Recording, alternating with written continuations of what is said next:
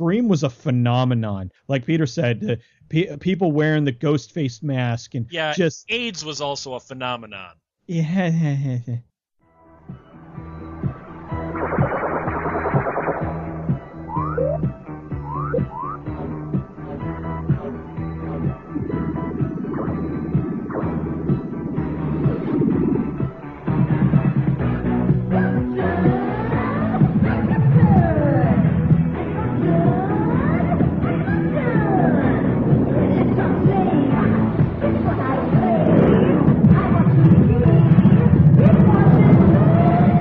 Radiodrome.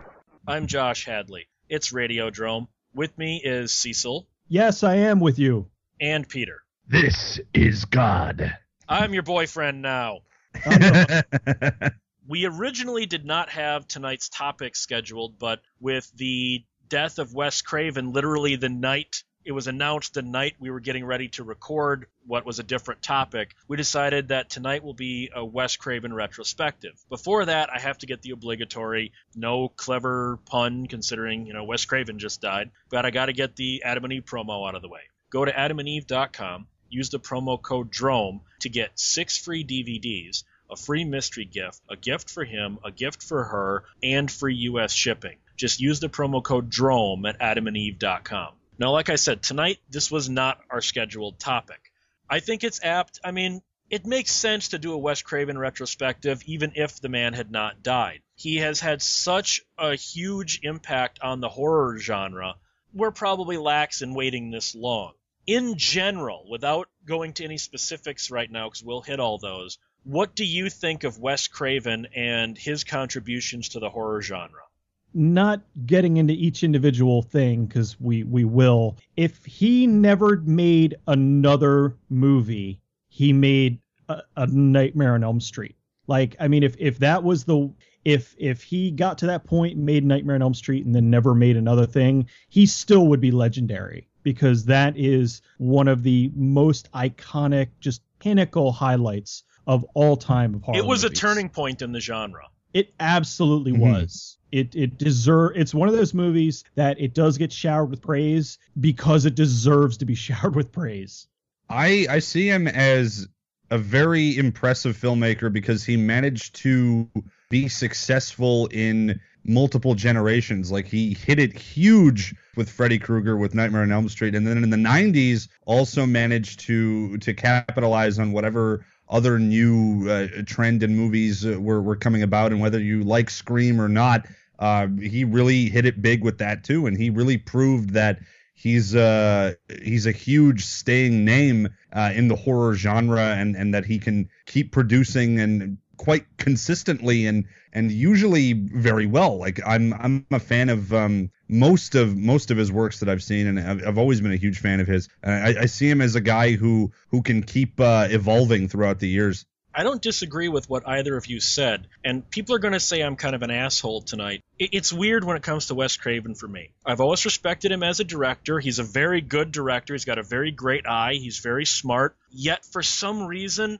a lot of his films I did not like the final product of. Just like somehow, you know, great direction, good writing, did not quite coalesce into a great film. So people are going to hear me bitching about that tonight. That's not a lack of respect. That's I just didn't enjoy the final product as much. That said, I will be going after Scream because I despise that film and I think Scream did more damage to the horror genre than any other single item in the last 30 years and I think the horror genre still is not healed from the wounds inflicted on it by Scream. So, but we'll get into that. At the beginning, Wes Craven made The Last House on the Left, 1972. It rests on 13 acres of earth over the very center of hell. The last house on the left. Here is the first motion picture to offer to the daring a look into the final maddening space between life and death. The last house on the left. Caution. To avoid fainting, keep repeating. It's only a movie. Only a movie. Only a movie. Sights and sounds far beyond anything you've tested. The Last House on the Left. Offered by Sean Cunningham Films Limited in color. Caution. To avoid fainting, keep repeating. It's only a movie. Only a movie. Only a movie. Take as much as you can. Only a movie. It's it was a pretty influential film. It was a plagiarized work. It was, in his own words, a blatant ripoff of The Virgin Spring. So I'm mm-hmm. not accusing him of plagiarism that he has not accused himself of with he and Sean Cunningham. My problem with Last House on the Left is the visceral parts work great. The goofy cops with the banjo music by Martin with Martin Kove so miss the mark that I think it actually wrecks the film. There needs to be an edit of the film where all of the cop scenes are edited out. That would be a better Agreed. Last House on the Left, as far as I'm concerned. Well, that's one, um, and and it, it goes again with uh, a guy that's really that really keeps evolving through every generation. It's really interesting that he ma- made his start essentially with exploitation, and I I enjoy um other than the the goofy banjo cops. Yeah, I think that's some stupid shit, and it doesn't fit with the movie at all. But other than that, it's a, it's a great uh, sleazy. Um, sleazy little exploitation film, and it's really interesting to to see how Wes could go from something like that to Nightmare on Elm Street to Shocker to to Scream to Red Eye. Like I really love how uh, versatile he was as a filmmaker, and just seeing where he got his start is um is a really nice showcase of that. The Last House on the Left, I think that um, for his first movie, it was very good because it was just, it was a dirty, grimy, just very gritty movie. I agree with you. I think that the whole cop stuff could have really been cut, but who knows? You know, the it, it at at the time it may have seemed like it worked. There are a lot of movies where you watch it now and you're like, oh God, why didn't they edit this part out? It's like, well, at the time people liked that. So I don't know. but I mean, I think that with the original, I mean, David Hess, his Krug was so, he really was a large part of why the movie worked. I think that uh, the remake is actually better. Absolutely. I, I can't say I quite disagree with you because the remake take took itself seriously, unlike the original. Mhm. Right.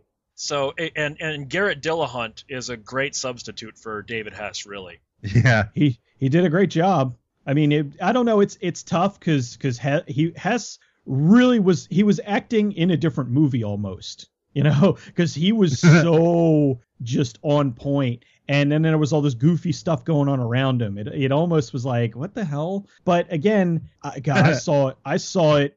It's sometime in like the mid '90s. I think was the first time I saw it. So I was completely missed the boat on seeing it, you know, back when it would have been a lot more uh, maybe effective. Well, and then he, you know, he didn't do a whole lot. He produced a couple of things, but then his next directorial effort is a movie that I guarantee no one listening to this show has seen. Now, there, there was a period in the late 70s to early 80s where there wasn't enough work for exploitation filmmakers, surprisingly enough, and they would work in the porn industry under pseudonyms. I mean, hell, Orson Welles co-directed and edited a post-apocalyptic hardcore porn lesbian movie called 3 a.m. in the 70s. Wes Craven was not immune from this. In 1975, he directed The Fireworks Woman, aka Angela the Fireworks Woman, under the name Abe Snake. And it's a, it's a it's a hardcore, cum shots and everything. I guarantee nobody has seen The Fireworks Woman besides me. Have either of you?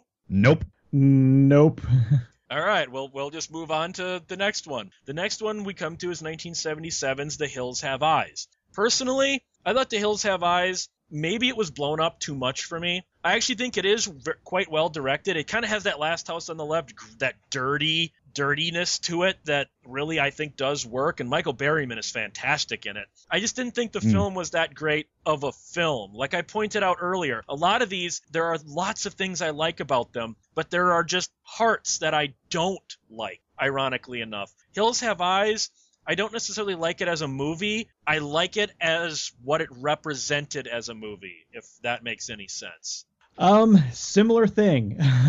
I saw The Hills Have Eyes way late, and uh, again, Michael Berryman was great. I actually like got a joke after the fact, like because he he was in uh, Weird Science and he did that whole thing where he came in and you know please don't tell anybody uh, you know ruin my teaching job and then you see and then you know years later i see him in the hills have eyes i'm like oh Now, You know? it, now that joke makes sense. well now the whole thing makes sense and so well not the joke but i mean so much the character um like oh okay i get why he's you know but it just it felt off it felt slow this is going to sound really It- it's weird A, it's a very padded movie.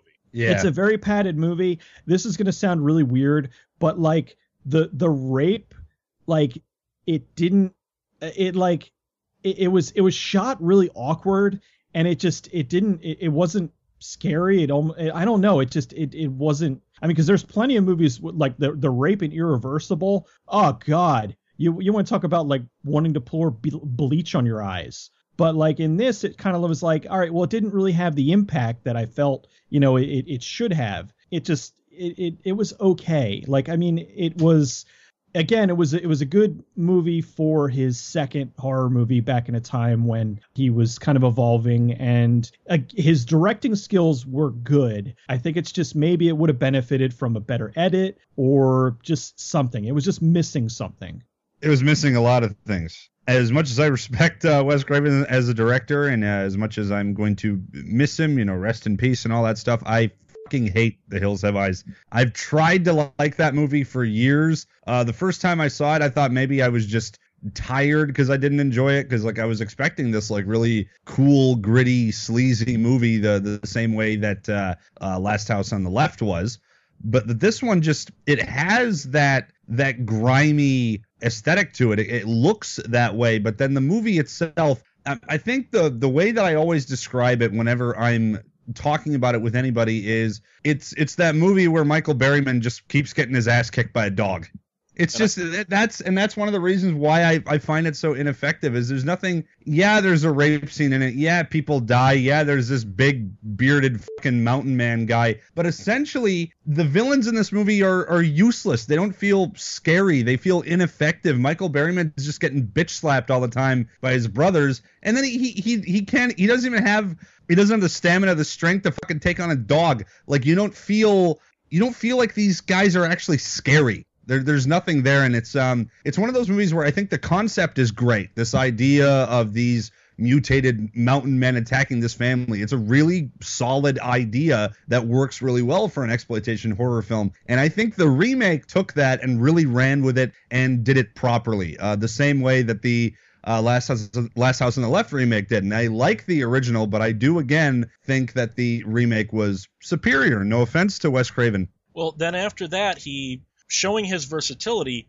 he went to TV. He's still doing a horror movie, but he made the Linda Blair film, the TV movie Stranger in Our House. A lot of people are going to go, "What? I never heard of that." Well, that's because it was released on DVD in the last few years as Summer of Fear. Same movie. It's a witchcraft movie. It was a TV movie. I saw it on TBS back in the late 80s or early 90s. I remember it actually being quite effective for a TV hmm. movie. It had I remember, this is all memory, it had good mood and good atmosphere. That's all I really remember about it. And I saw it as Stranger in Our House, not Summer of Fear, which is a stupid title. Have either of you seen this one? I I have not, but uh, I love Linda Blair, so I do want to check it out. And this is still 70s Linda Blair when she had like the baby fat cheeks and stuff. Uh, no, I don't believe so. Well, then after that, we come to a- another movie that I want to like. There are things I like about it, and then there are things that are so bad I can't, and that's 1981's Deadly Blessing. It just doesn't work for me. I, I like elements of it. I think it's got good atmosphere. It's got good acting, but for some reason I just don't like the final film. It it's kind of dull and boring to me, yet I'm also intrigued by the story. Does that make any sense? I like Deadly Blessing. I haven't seen it in quite a while, so I'm Am I going off- wrong about how slow it feels though? It is slow, but I don't know. Sometimes movies can be slow and it works, like it builds the atmosphere, and then other times movies can be slow and they're just like, oh Christ, nothing's happening. This is one where I feel it's slow, but there's still stuff enough going on that's kind of keeping you going through it all. So, like again, I'm I'm going off of memory here, but I remember enjoying it. Yeah, it's been kind of a kind of a while since I saw it. And when I saw it, I only saw it once, and it was just out of curiosity, just wanting to see um, other things that uh, that Wes Craven had made when I was, um, you know, getting into his movies for the first time after I had uh, seen, you know, all the Nightmare on Elm Streets and Shocker and, and stuff like that, and I just wanted to check out like other random stuff he'd made. I don't really remember too much about it, unfortunately. Well, then he went and made a movie I love. Now, I cannot say it's a good movie because it, it isn't, but it's a movie I love. I can I always watch it on TV. I've got the the uncut VHS The- of the boob Swamp thing. Thing. The boob print. The, the boob print. Yes, because the the initial VHS release had Adrienne Barbeau's beautiful tatas in it. For some reason, they edited that out of later VHS releases, and I know the initial DVD print didn't even have her boobs in it yet. I love the movie. I think it feels great. It's got a great atmosphere to it. The villains are ridiculously over the top. As you know, they needed to be. This is a comic adaptation. And keep in mind, this is a comic book adaptation at a time when comic books were not really being adapted into movies. They were being put on TV and failing there, Marvel movies. Superman had just come out a couple of years prior. Who the hell had Mhm. heard of Swamp Thing? I think Swamp Thing's a tremendously fun film, but you can't say it's a tremendously well made film, if that makes sense. Swamp Thing kicks ass. It's uh it's proof that there were uh, really solid comic book movies uh, back then. You just gotta you just gotta dig a little bit. But I mean, for for people like us who are familiar with Wes Craven's work and stuff, it's uh it's easy to remember and it, it's just a, a lot of fun. I love the way the Swamp Thing looks in it. Adrienne Barbeau, you know, awesome as always. It's uh it's one of those movies that, that yeah, if it's on uh if it's on TV or even just every now and then, I'll I'll pop in the DVD and watch it because it's just uh it's just one of those really really fun fun flicks that uh, you always remember. Although, like, I always thought Adrienne Barbeau, like, she always looked like somebody's aunt. You know, she she always like she always just looked like like even when she was young, she looked like an older lady. You know, I was like, oh yeah, her boobs, but it's like I don't know. It's, it's she never did anything for me. But uh, I always I thought it was funny how people do always you know or oh, her boobs you know. So anyway, but the movie itself, you got to think of on on the topic of the fact that it is a comic book movie it could very well be one of the few, if only, comic book movies to actually have nudity in it. And it's not just her. There's actually uh, there's a scene in the cabin where there's a blonde who gets naked, and uh, I think that got cut from the VHS copy as well. It's since uh, been. I don't think it's on the on the Blu-ray, but I'm pretty sure it's on the DVD. But uh, anyway, to the movie itself, I like it. It's fun. I think Swamp Thing looks amazing. I think you know they could not have captured the look of the character any better. It's just a fun, like entertaining movie. It's very odd because now when people say, you know, Wes Craven, the master of horror, and it's like, oh, he did Swamp Thing. People are like, huh? It's such an out of I don't want to say out of character, but it, it's such an unusual choice for him to do. But Yeah. it still was early in his career when he was doing, you know, he was doing a variety of stuff. It was cool that he did it because he ended up making a really good movie. Which bombed. it, it didn't find its audience till cable and home video. well, but of course it did. You know, it's Swamp. it's a comic book movie in 1982.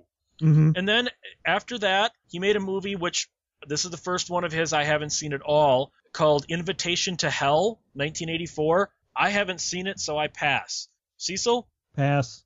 Pass. Okay, then we move on to 1984. This is still pre Nightmare on Elm Street. This one has a weird history behind it. Remember how Silent Night, Deadly Night 2 was basically we want to re-release the first film, but we want to just we got to make cheap wraparounds that got out of control. That's what Hills Have Eyes 2 Yep. is. It, it, it's new footage wrapped around most of the old footage. It's about an hour of old footage and about a half hour of new footage. Every character has a flashback, including the dog. Dog has flashbacks to the first film. Hills Have Eyes Part 2 is nothing but a blatant, shameless cash in. I- don't even consider it a Wes Craven movie. He directed a half hour of it. Yes, he directed the other hour a decade earlier. To me, Hells Have Eyes 2 is not even a real movie. It- it- it's a glorified clip show.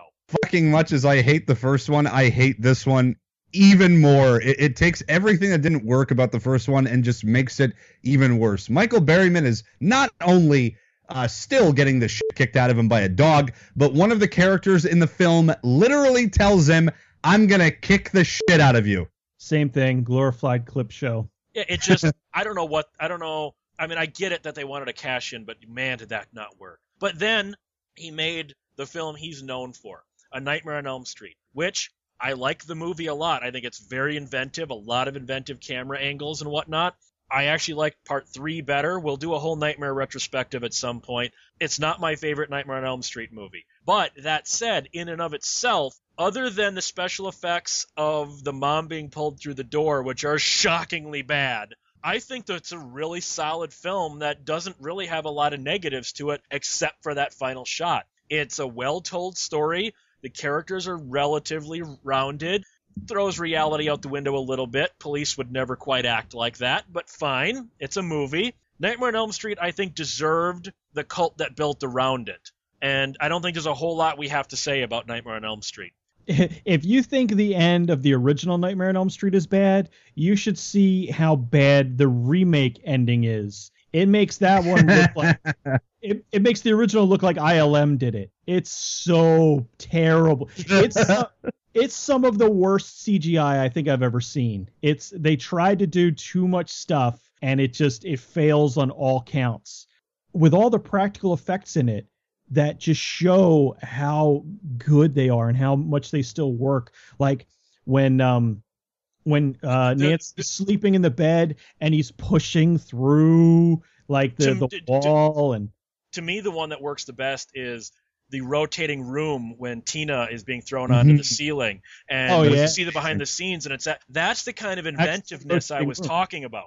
Oh, absolutely. That's the thing. They had so much in like it was like, all right, well, how are we going to do this? And they found ways to do it. And that's one of my big problems with CGI now is it's like they they're like, well, we will just, you know, do it in the computer instead of finding you know creative ways that would end up looking better and would be less expensive. The, Uh, the Johnny- marshmallow steps. The marshmallow steps, Johnny Yeah. Depp being uh, just uh douched out of his bed, you know. Way more blood than a human body could ever hold, but fine. It's Especially effect. his. Well, I, I love how how like that. Well, that was another one of the uh how silly movies are. They're like he killed himself with, with what a grenade. Like how how would that have been humanly possible? Again, you know, it's a movie. I'll I'll let it slide, but it's still just a fantastic movie and uh, just creative, inventive. just amazingly fond memories because when I was getting into movies like Nightmare on Elm Street, movies like Friday the 13th, there were still uh, video stores, like mom and pop video stores around. I'd be renting all the Nightmare sequels and all the Friday the 13th sequels, and I just remember being so blown away with Nightmare on Elm Street, just how how moody it is, how it, it keeps uh, Freddy in the shadows, and that's what I love so much about the first. Uh, it's why the first three Nightmare on Elm Streets are, are my favorites Then he did a TV movie called Chiller with Paul Sorvino. I remember check. I remember catching this on TV late night some night. I all I remember about it is it was a movie. It, it wasn't impressive, but it wasn't bad. I don't remember much about it, but just it was a movie. Have either of you seen the 1985 movie Chiller? That's such an, an original title. No. Nope. Well, and then he, he decided to start expanding his horizons. At this point, he got hired on the new Twilight Zone.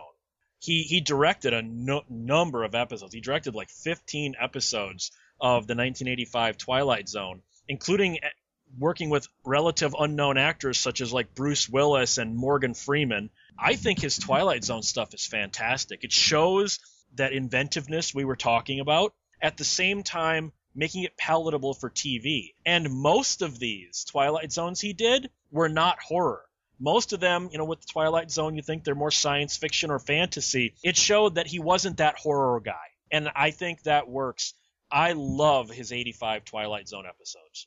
I yeah, it's it's either a case of haven't or just don't uh, remember too much. But I think even even stuff like Swamp Thing kind of proves that Wes uh, definitely isn't just that horror guy, and that he he had a talent uh, uh, to to make to make other stuff like really solid uh, comic book movies or really solid horror or you know awesome episodes of, of the Twilight Zone. Well, and then after the Twilight Zone, how the hell he got hired at Walt Disney, I'll never know. He directed an episode of Walt Disney's Wonderful World of Color, the episode Ca- Case Busters. I haven't seen this one, so I pass. I've never seen it.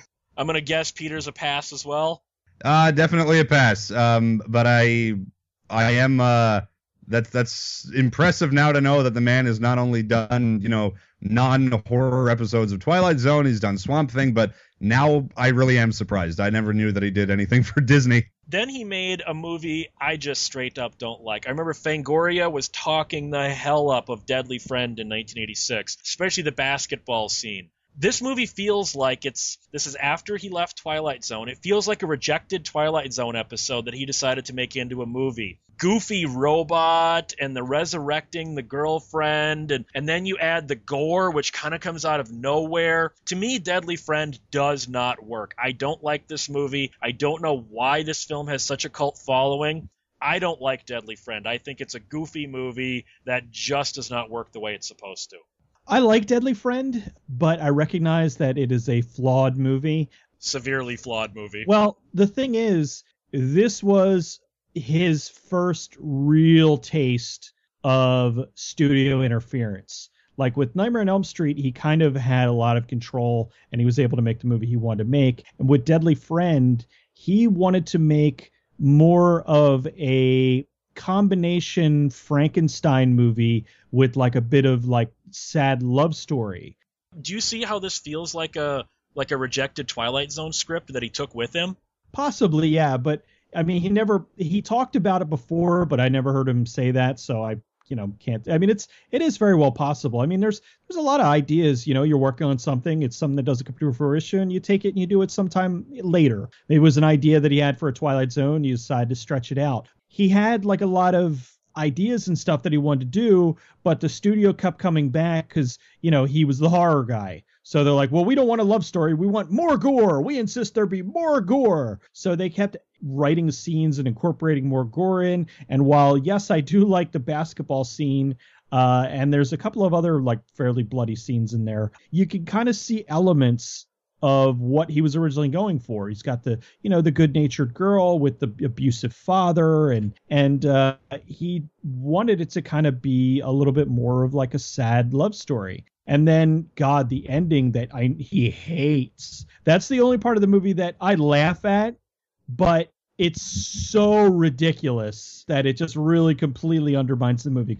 It's like, okay, you could kind of deal with, you know, uh, she's got a microchip in her and it brought her back to life, and she's now kind of part robot. But then at the end, when she just erupts and the robot comes out of her, that's like, oh my god! And, just... and, and, the robot looks like a friendly version of a chopping mall robot. Right, but it's it's so just uh, but but like i said wes did not want that to be the ending. They more or less went and did that like completely without his blessing. I don't remember what his ending was but i remember it was a lot more bittersweet. And just that ending is just so laughable. I i like it. Um i can see its flaws and definitely see its silliness. Um i mean it's it's it's a movie about a banana yellow robot that repeats its name and a and a girl that's killed by her abusive dad. So the the robot's microchip is is taken in and spliced with uh with the friend, and it's this weird like almost like cyber Frankenstein type story, and it's just it's very goofy, and, and that ending with the you know the the ro- the robotic face coming coming out is just it, it's it's one of those movies where you discover it later on. It's like an oddity, a, a curiosity kind of thing where you you've seen Wes Craven's movies, you know of like Nightmare on Elm Street stuff like that. And it's like you, you check that one out with your with your buddies, and you kind of have a good time and you laugh. And it's just it's it's one of those um, Wes Craven movies that uh, not a lot of people know about, and it's one of those that if you're a connoisseur of like all things of that are genre related, horror related, and sci-fi related, that you'll know about it because you go out of your way to to see it, and then you you get to show it to people and be like, oh, okay, so you've seen uh, Nightmare on Elm Street, have you? Well, uh, have you heard of this little Wes Craven flick? And then you know you just you sit around with your friends and you you kind of chuckle at it and you laugh at it and you appreciate it for what it is, I guess. Well, after after Deadly Friend, he went on to do a movie again. I get why people like it. It's got great atmosphere, but Serpent and the Rainbow just didn't do anything for me. The, and this was also part of a rash of late 80s voodoo movies made by American studios. There were like five of these within six years. I don't know what all of the, the voodoo thing was. Every studio was making a voodoo movie. Serpent and the Rainbow, it's got great atmosphere, great acting, great cast, and just something doesn't gel with it for me. I just could not get into Serpent and the Rainbow. Like I said, I get why there's a cult built around it, but I'm not part of it. I like Serpent Rainbow. If for for nothing else, the the don't let them bury me. I'm not dead. Like it's that's just so memorable. I really enjoy it, and I usually don't like voodoo movies because a lot of them they do the whole like Louisiana thing, and yeah, it doesn't always work, but this one I, I, did really enjoy. It came out at the right time. It creeped me out effectively. I, I just I it. I, I like it. It's probably one of the best, if not the best, of the uh, voodoo you know movies. I seem to remember Angel Heart being pretty good. I haven't seen Angel it since Heart, it came out, so I was yeah, actually Angel going Heart, to say that uh, I I consider Serpent and the Rainbow to kind of be uh, Angel Heart, maybe not light but kind of not as like intense as Angel Heart, but still really good. I saw Serpent and the Rainbow when I was very young, and it freaked it freaked me the hell out, and I still think it it holds up really well. As Cecil said, it's one of those uh, it's one of the better voodoo movies that came out around that time, uh, along with uh, along with Angel Heart. It, it, would make a good um, double feature with that one, I think. Well, Serpent and the Rainbow mm-hmm. didn't do great at the box office, and now I love 1989 Shocker, despite the things I hate about it. I hate the fact that okay, in in Nightmare on Elm Street, they said, you know what, cop, we're not even going to be realistic with how cops act. Here, literally, they catch Horace Pinker on the roof, and he's being executed a day or two later. Jonathan and his dad still have the bruises from the fight on the roof, and he's in the electric chair. No trial. no, they never even Mirandize him. He's just being executed. Even when I saw this when I was I was 14 at the time, that bothered me with how okay, we're not even pretending to be realistic here.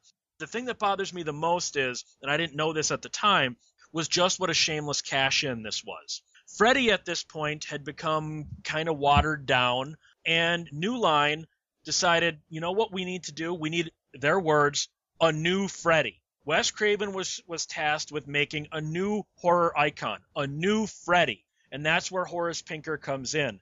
And to me, that is the most shameless reason to make a movie. That said, there's a lot of great ideas in Shocker. There's a lot of great music in Shocker. The cast is fantastic. I, I saw Shocker four times in the theater in 89. I absolutely adore this movie, despite my problems with it. I, I see Shocker on the same level as I see Deadly Friend. I can see the uh, a lot of the silliness and the flaws in it, but it's a lot of fun. Mitch Pileggi is just awesome in that movie, just a total blast to watch. It's one of the the, the better of its type that uh, that came. Even if it was a shameless cash grab attempt at a at a new Freddy. It, it still gave us a, a fun little you know B level Freddy created by Wes. Like I, I love the the character of Pinker. It's uh, that movie and the Lyle Alzado Destroyer are just just fantastic when it comes to the weird supernatural prison slasher movies.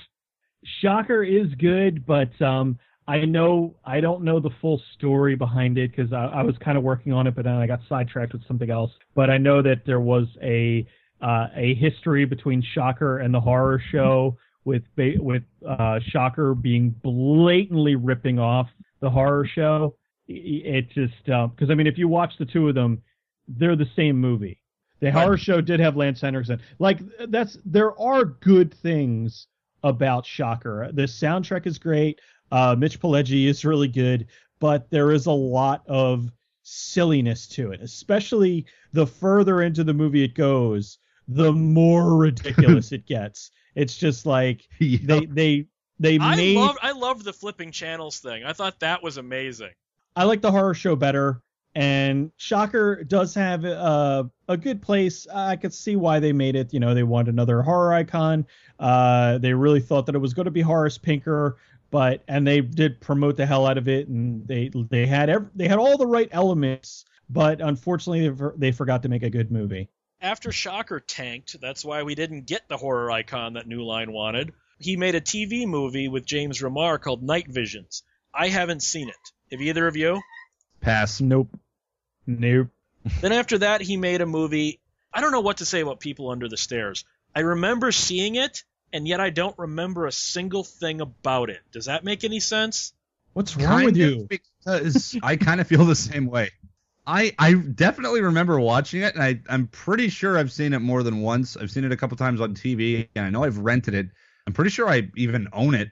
Haven't seen it in a long time though, probably like ten years at this point.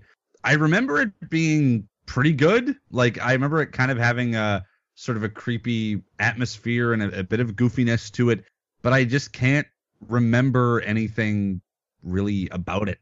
Same here. I know I've seen it. I saw it when it first came out on video, and then I saw it again on Monster Vision in the late 90s, and yet I'd be hard pressed to even tell you what the plot is. I just I don't know if that means it's a forgettable movie or it just failed to to stick in my memory. Okay, both of you, as soon as possible, need to go back and rewatch this movie. This is seriously one of his best films. It is so good. It has all the right elements. There's a lot there's a good amount of horror, there's great action, there's great like dark comedy. The cast is great. You got a really young Ving Rhames in there. A kick-ass movie. When you rewatch it, you're going to be like, "What the sh- how did I not remember this movie?" It is excellent. It, it, that also, as Wes's career tends to do, didn't go over so well. But then he decided to go back to television, and he created the TV series Nightmare Cafe, which, in his own words, is like what if Night Gallery met the Twilight Zone with recurring characters. And that is what it's what it is. The six episode series is really good. It's got the same three characters in it, one of which is Robert Englund, but it's very much horror meets science fiction meets fantasy. It's an anthology series with rec- recurring characters. I loved it. NBC apparently didn't. They decided to burn it off late night in summer of 1992. So nobody watched it. I remember watching Nightmare Cafe. I liked it a lot. Either of you guys seen Nightmare Cafe at all? Can't say I have. Nope. Wes Craven co-wrote and produced Nightmare on Elm Street Part 3 back in 1987, which I think is the best film in the franchise. I agree. The first time he came back to the franchise to direct anything was to give it a final send-off, which we all know how that worked out, in 1994's New Nightmare. New Nightmare is another film that I don't think works at all. I praise him. There are some great elements to it. There are brilliant ideas in it. I just do not think it gels at all. I think it's a terrible movie with a lot of great ideas in it. If if any movie in the Nightmare franchise deserved to be remade, it would be New Nightmare because in my opinion it would be take these great ideas and actually do them right. New Nightmare is is my least favorite of the series. I'm like I'm with you. I think there were a lot of good ideas. They were poorly executed. The movie as a whole, I thought was just really dull. I think it's better than like Jason Goes to Hell, at least in terms of uh, like concept and some execution. I, I really do think that it is uh, they're they're ideas that probably sounded good on paper, and then in the execution just kind of was a, a, a neandering sort of bland film that was just kind of weird in, in certain spots. There are parts that I like, and then there are other parts that just kind of make me go, "What?" Like I don't know. And New Nightmare is one of those like weird early '90s attempt at uh, you know reinventing uh, uh, slashers and and whatnot, and just that bizarre time of, of stuff like Texas Chainsaw Massacre, The Next Generation, and Jason Goes to Hell, and, and stuff like that. And they and they generally just didn't work because they deviated too much from the the source material and it was strange because it would always be the originators coming back like this is the true final nightmare with Sean Cunningham coming back for Jason and Wes Craven coming back for Freddy and and they essentially uh, probably inadvertently shit on their own franchises I hate I can't stand this movie. Then in 1995 he made a movie that nobody remembers he made, Vampire in Brooklyn. The reason I say that is this is such an Eddie Murphy movie through and through. Even the advertising, the, the trailer doesn't mention Wes Craven. He's only mentioned in the small indica on the on the poster on the DVD cover. You watch Vampire in Brooklyn, you will not see any Wes Craven in this movie. This is an Eddie Murphy movie that happened to be directed by Wes Craven. That said, it's a terrible, terrible film. I went into Vampire in Brooklyn with such high hopes. Wes Craven directing Eddie Murphy in a horror comedy? This can't fail. Yet it somehow found a way to fail on every level. The comedy's not funny. The horror's not horrific. The direction is bland. The script is terrible. Vampire in Brooklyn is terrible. It pisses me off that Eddie Murphy blames Wes Craven for it when it's so clear this was an Eddie Murphy ego project. Yeah, I'm with you. I think that uh, Wes Craven went in with good intentions to make the movie, and then Eddie Murphy, prob like, because at the time Eddie Murphy was big. Yeah, I think he came in and just started uh, probably armchair directing the film and really taking over and probably and ad libbing a whole crap ton. And the thing is, that works in some movies that were, I mean, brilliantly in like Coming to America and whatnot. But I think when you've got a movie like that that needs a little bit more structure, that's not just straight up comedy, then it's really going to start falling apart. And yeah, Vampire in Brooklyn is just a mess. All I remember about that movie is seeing the the box for it at the video store and just whenever I would pass by it, all I could think was, this looks like a pile of crap. I have no interest in seeing this. You were right. That's... It is a pile of crap. just, it, it, to me, it just looked like uh, like I generally like Eddie Murphy, but I was like, Eddie Eddie Murphy is a Brooklyn Vit. This is stupid shit, even by like Eddie Murphy standards. I didn't even know it was a, a Wes Craven movie until like right now. It, it's Wes Craven as total work for hire. He was he was just, he was a mercenary on this film. There's no other way to put it. Well, then, and that film failed Yikes. hard. Vampire in Brooklyn failed hard, and then he made the film that, other than Nightmare on Elm Street, he's arguably most famous for, Scream in '96, a film that I despise on every level. He and Kevin Williamson seem to think that it, it's a brilliant deconstruction of the horror genre, man. And what they don't realize is it's everything that was wrong with the horror genre, but played straight. God damn, Scream of terrible movie. And I didn't hate the movie in this hipster kind of, oh, everyone likes it. I, I hate it. I saw this and I was excited for it. And I went, what the f- was that? I despised every minute of Scream. Hated it. Hated it. And then each sequel got progressively worse. Wes Craven if he if I had ever met him, I would have said, I owe you a debt of gratitude for Nightmare on Elm Street, and you owe me for the goddamn Scream franchise. I, I mean, for a while, I hated Wes Craven based on Scream. I mean, I hated him. There was a while I called him one of the biggest sellout directors in all of Hollywood based on Scream alone. That's how bad. I mean, Scream, it did reinvent the horror genre in the wrong direction. I think the wounds of Scream are still healing. All these years later, 20 years later, Scream still is doing damage to the horror genre. Fuck this movie, fuck this franchise, and fuck Kevin Williamson. I don't mind it. I like uh, Scream 1 and 2. Um, I think those ones did well for what they were trying to do. Third one is a hilarious shit taster piece that is essentially a Scooby Doo film the the I mean the killer at the end of that one is like, who are you? Like it, it, they literally just unmask a guy it and go. Been, it would have been less stupid if the Jay and Silent Bob Scream three had happened. And then that that fourth one was just what was he? Was Wes actually associated with Scre4m? He directed it. Oh yep. my god. He directed that, Scre4m. I got to admit that movie, like the that's the rest of this, film. like I, I liked. He, I liked go down. That that was his last movie it it, it try it, it just has such a a a thick gloss of look how clever I am when when really it's just a pretentious pile of shit. We have such contempt for our source material. We're going to make you smell the same bullshit that we're pushing out. I like the first Scream a lot. I think it's really good. I think that the whole I never saw an interview with Kevin Williamson or Wes Craven talking about how brilliant they were with the movie. I think if anything, then you haven't read it. Then you haven't read the right Kevin Williamson interviews. He makes it sound like he is this wunderkind that has come in and saved the horror genre from the fate, from its rightful fate. He paints himself as a goddamn unrequited genius for Scream.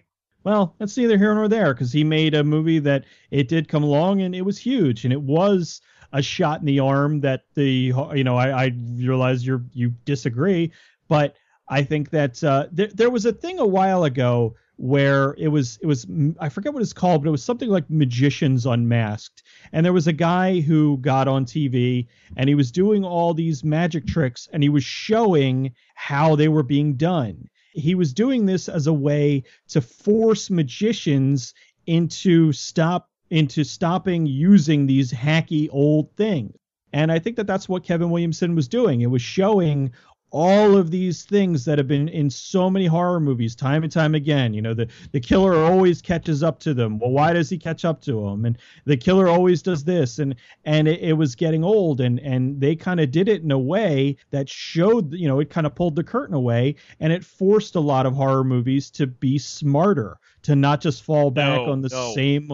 No, because the, the the spawn of Scream, none of those were smart horror movies that came out. But that's the, the, thing. That's not the fault of it. I'm saying is that they, when they saw that the the studios saw this, they weren't looking at all of the deconstruction. They weren't looking at the, how to make the movie smarter. They were like, okay, what we need to do is make them snarkier. And so that's when we got the movies like Urban Legend and uh, I Know What You Did Last Summer and all the movies that kind of followed after that.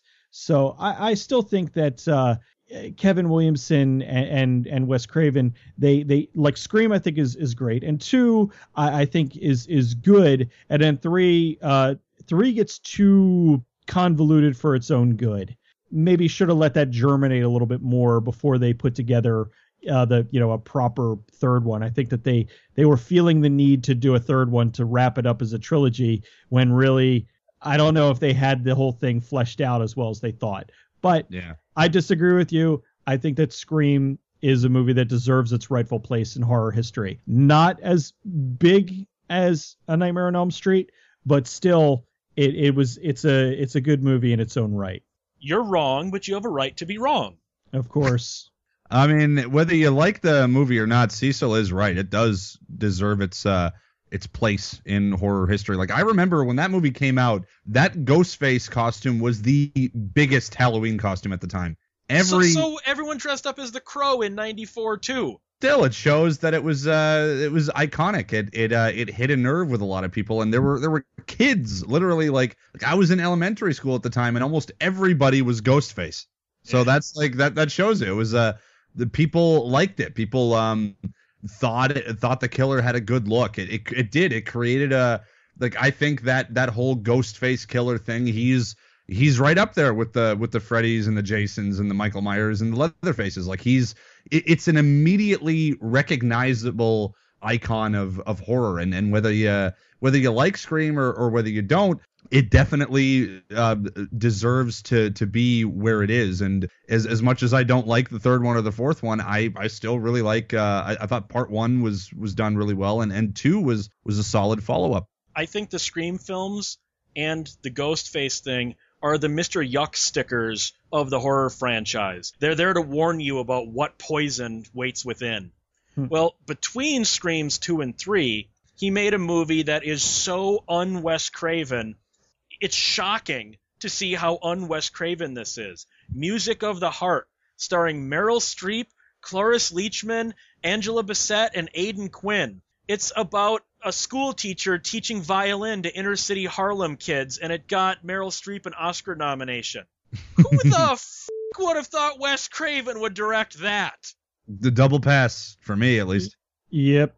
Well, n- now he made the the last three films we're going to discuss here is all you guys. I have not seen 2005's Cursed, 2005's Red Eye, or 2010's My Soul to Take. I saw the first half hour of My Soul to Take on cable and turned it off in disgust, so I can't talk about the movie as a whole, but the half hour I saw was goddamn terrible. Uh, I've seen uh, Red Eye. Um, I actually thought Red Eye was quite good. I I like the um his name uh, escapes me the the cheekbones guy. Cillian Murphy. I I think that's his name. Yeah, I, I thought he was uh, made a good uh, creepy killer. Um, I like the vibe of the movie. It, it had a had a, had a very nice um tense uh kind of pace to it. I, I like that one. That was the only one um I had seen of those uh, recent Wes Craven flicks. But I I liked Red Eye a lot. All right, I'll go down the list here.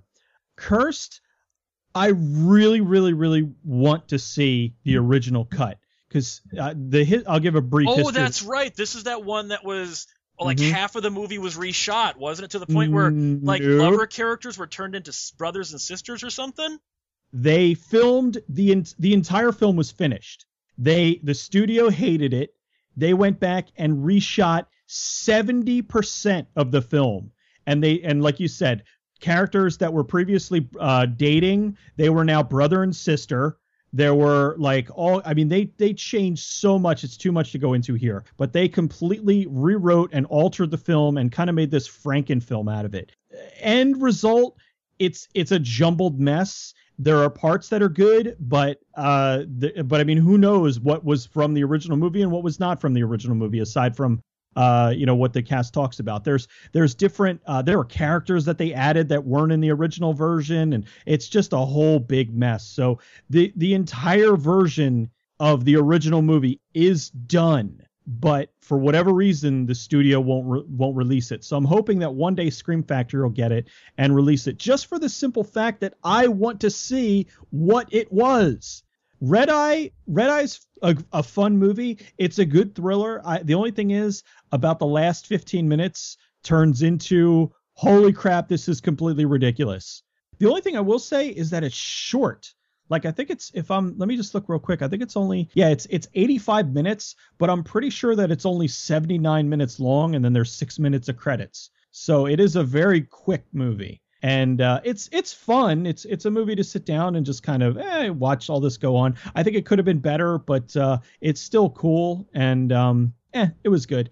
My soul to take. Uh, I remember when that came out and everybody was telling me that it was the worst movie of the year. And of course, whenever I hear that, I always have to go and check for myself. Like I said, I've only seen the first 30 minutes and they were terrible. So I can't say worst movie of 2010. I can just say it was a really bad movie of what I saw.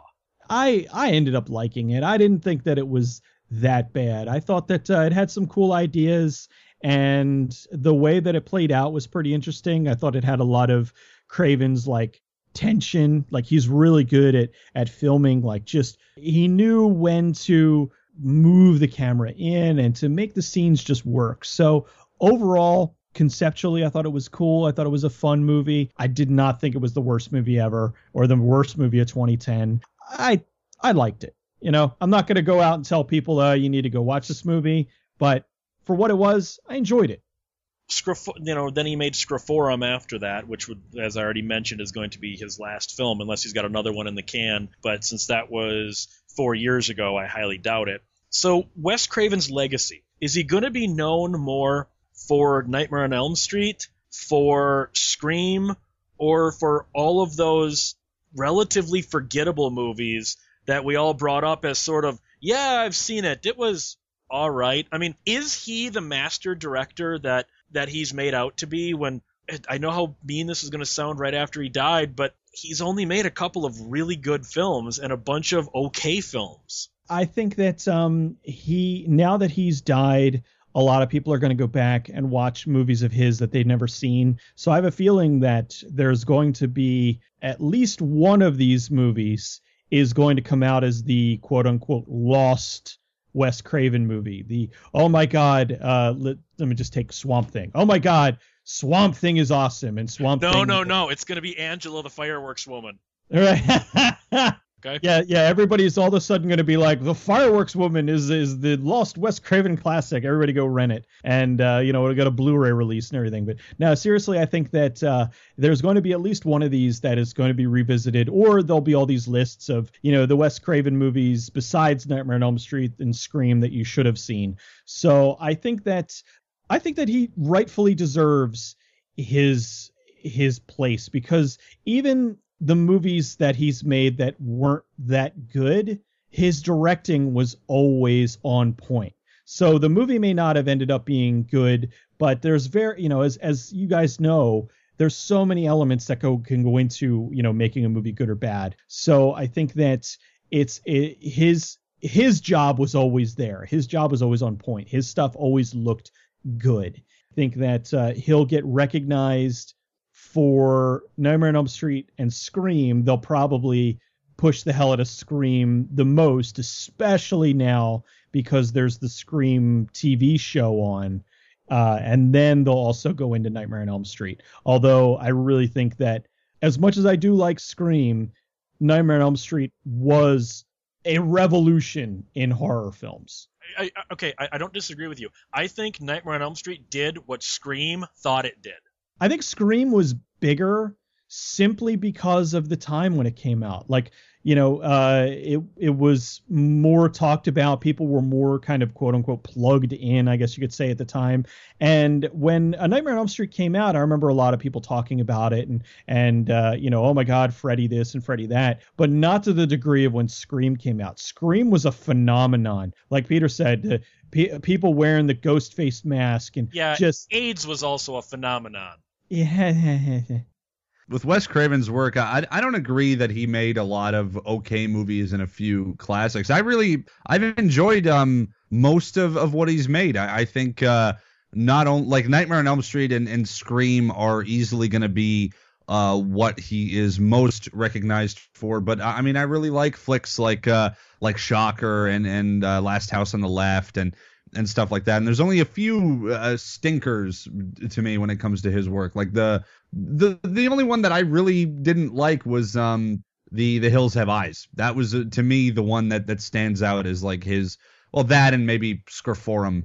But I, I think with with that one it's kind of just either because uh, I'm, I'm sure there are people who enjoyed uh, Scream 4, but uh, to me it just didn't work. Uh, but I think for the most part, uh, when you're doing a franchise piece, it's it's uh, it's hard to keep consistently making uh, good sequels, and that was definitely a risk uh, to go with a fourth film after the third in itself was uh, was such a just a shithouse film.